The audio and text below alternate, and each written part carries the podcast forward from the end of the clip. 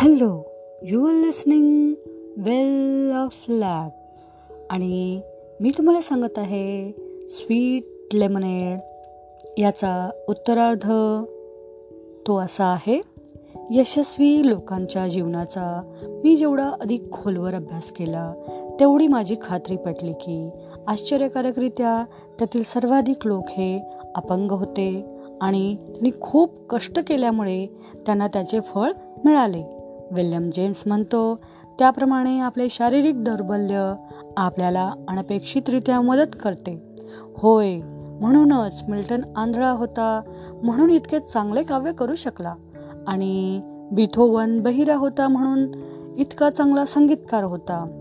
Helen Keller इतकी यशस्वी का ठरली तर तिच्या आंधळेपणामुळे व बहिरेपणामुळे. जर चाकोवस्की इतका वैफल्यग्रस्त झाला नसता आणि त्याच्या असफल लग्नामुळे अगदी आत्महत्येला प्रवृत्त झाला नसता. आणि जर त्याचे वैयक्तिक आयुष्य इतके दुःखमय नसते तर अजरामर सिम्फनी पॅथेटिक निर्माण झाले नसते. डो डोस्टोवस्की आणि टॉल्स्टॉय जर वैयक्तिक आयुष्यात इतके गांजलेले नसते तर इतक्या अजरामर कादंबऱ्यांची निर्मिती झालीच नसती. चार्ल्स डार्विन ज्या माणसाने शास्त्राची जीवनाची मूळ संकल्पनाच बदलून टाकली तो लिहितो मी जर इतका निरुपयोगी झालो नसतो तर जेवढे कार्य मी आज केले आहे तेवढे करूच शकलो नसतो. डार्विनचा हा कबुलीनामा आहे की आ त्याच्या दौर्बल्यानेच त्याला अकल्पित मदत केली आहे. ज्या दिवशी इंग्लंडमध्ये डार्विनचा जन्म झाला त्याच दिवशी केंटुकीच्या जंगलात आणखी एक बाळ जन्माला आले आणि ते सुद्धा त्याच्यातील दौर्बल्यामुळेच फार यशस्वी झाले. त्याचे नाव अब्राहम लिंकन. तो जर त्याच्या अमीर उमराव कुटुंबात राहून वकिलाची पदवी हॉर्वर्ड्समधून घेऊन सुखाने वैवाहिक जीवन कंठत राहिला असता तर आज जगभर त्याचे जे शब्द प्रत्येकाच्या हृदयात कोरले गेले व अजरामर झाले ते सुंदर शब्द. With malice toward none with charity for all हे तो उच्चारू शकला नसता. टॅरी इमर्सन फॉस्टिकने त्याच्या दीपावर टू सी इट थ्रू या पुस्तकात लिहिले आहे. एक स्कॅडिनेवियन म्हण अशी आहे की उत्तरेकडील वाऱ्यानेच व्हायकिंग निर्माण केले. उत्तरेकडील वाऱ्याने व्हायकिंग निर्माण केले. व्हायकिंग म्हणजे समुद्रावरचे लुटारू चाचे जिथे आपल्याला सुरक्षित आनंदी आयुष्य हवे असते. संकटे नको असतात ऐशो आराम हवा असतो तेथे लोकांना तो मिळतो का? जे लोक आत्मवंचना करतात अगदी आरामात गाद्या उशावर सुरक्षितपणे पहुडलेले असताना सुद्धा चिंता करत राहतात. त्यांना तरी सुख मिळते का? इतिहास असे दाखले देतो की ज्या लोकांनी खांद्याला खांदा लावून जबाबदारी उचलली आहे अशा कोणत्याही लोकांना कोणत्याही परिस्थितीत आनंद मिळतो.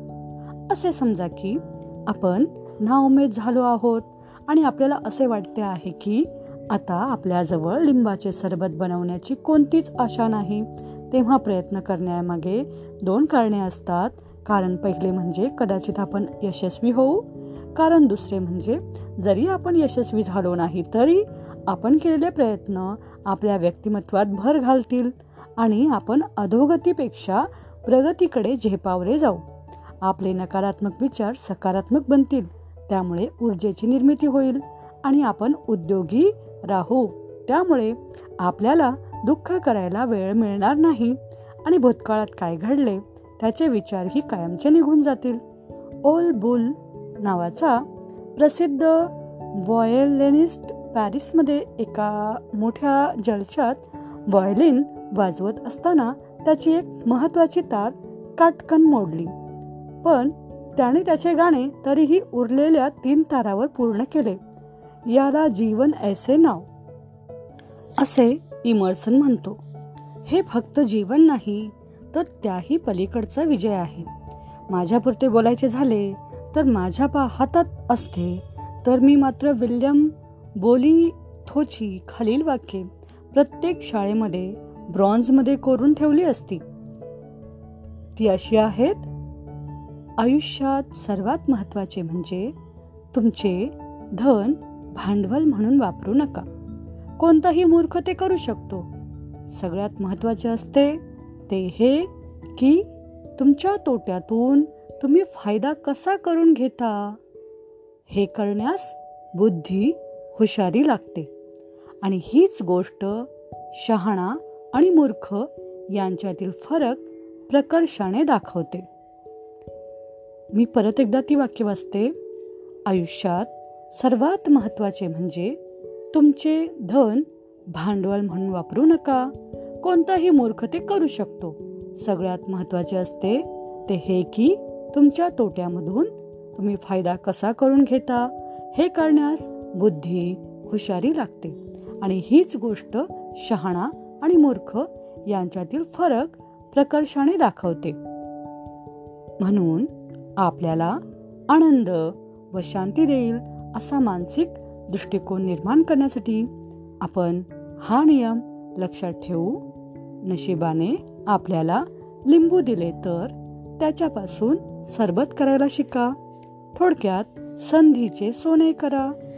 हे सांगत आहे मी तुम्हाला डेल कार्नेगी यांच्या how to stop worrying and start living how to stop worrying and start living by Dara Carnegie. Thank you.